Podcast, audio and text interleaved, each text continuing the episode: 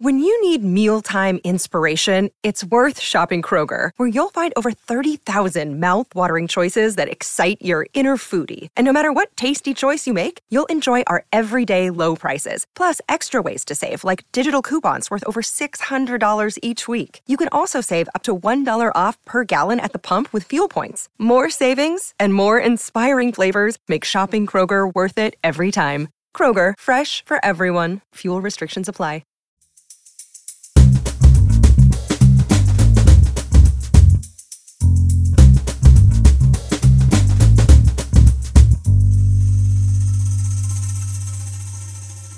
You're listening to Comedy Dynamics Daily. You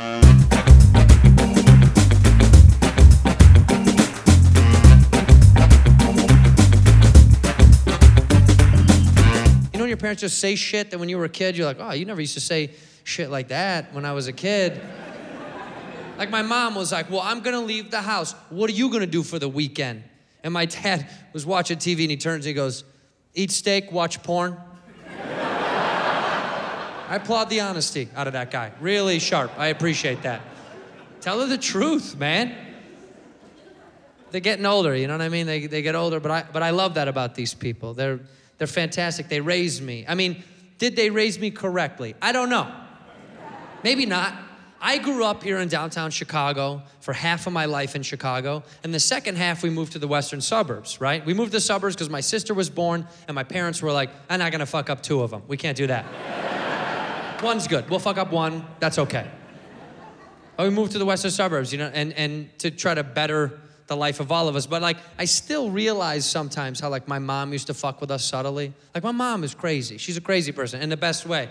But she would like lay it in real slow. Like my parents were somewhat religious, right? You know, I mean, Irish Catholic, kinda. You know what I mean? Like you, like it, somewhat in. You know what I mean? You're like, eh, in the hot tub maybe. But she used to do this thing. She used to make me say every single night before I went to bed, now I lay me down to sleep. Do you know that? Does anybody know that? I used to have to say this. Like I used to have to repeat this. I'd say, now I lay me down to sleep. I pray the Lord my soul to keep. And if I die before I wake, I pray the Lord my soul to take.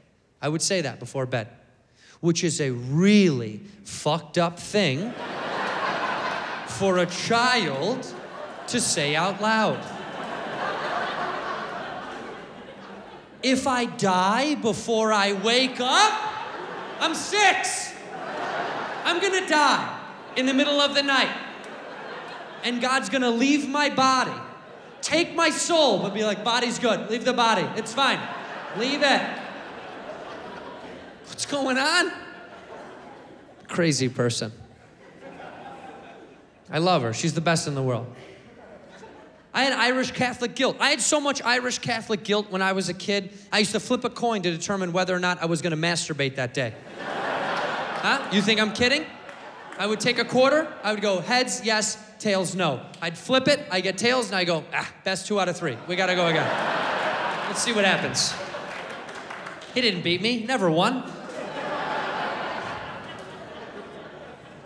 That's how heavy my guilt was. Seriously, that's how like in my head I was about that God is watching you type of stuff. Like my mother used to let us not lock the doors. She was against that. She's like, you don't lock the doors inside of the house. If you're locking the doors inside of the house, it means you're doing something you shouldn't be doing. Yeah, that's why we lock the doors. don't come in here. I'm pulling on my body. Get out of here.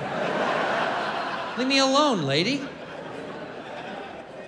That's how I realized the guy that invented locks inside of a house must have been caught masturbating by his wife one too many times. Was sick of it. He was sick of it. He's like, you know what? That's it. I'm gonna put locks inside the house. She's like, Michael, what are you doing? We have locks on the outside of the house to keep criminals from coming inside. There's no criminals inside of this house. yes, there are, Karen.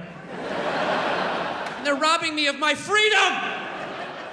Me pull on my body in peace. Leave me alone, Karen. Anyway, I love being from this city. And now I live in Los Angeles, California. I live on the other side of this great country. I, I, I, I like it out there. It's okay. It's a second home for me. It takes some getting used to, it's a little bit difficult. But the big difference is, is like when I come back home, You know, like all my mom wants to do is talk about like the weather. Like that's a big a big thing. My mom is like, "How's the weather in California? Is it nice like this?" It's like, "Yeah, it's better than this. That's why I'm out there." What are you talking about?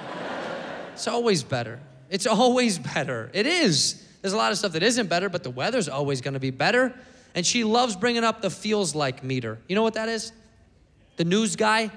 The news guy's like, "It's it's uh, 62. Feels like 68." That's Midwest hope. That's hope circulating in your body. That's the greatest lie ever told. Who's the feels like guy? I want that job. If that's a job, I want it tonight. I'll drop this bullshit gig and go do that tonight. The feels like guy, greatest gig ever. Here in the studio, it's 62 on the barometer. We're gonna go live to Andrew Santino. Andrew, what does it feel like? How's it going, news team?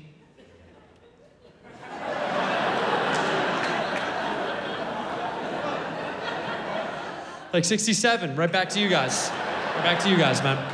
It's nice, really nice.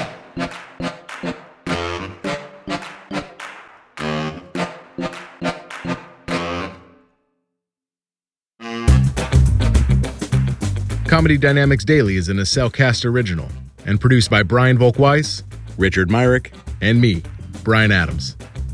Thank you for listening.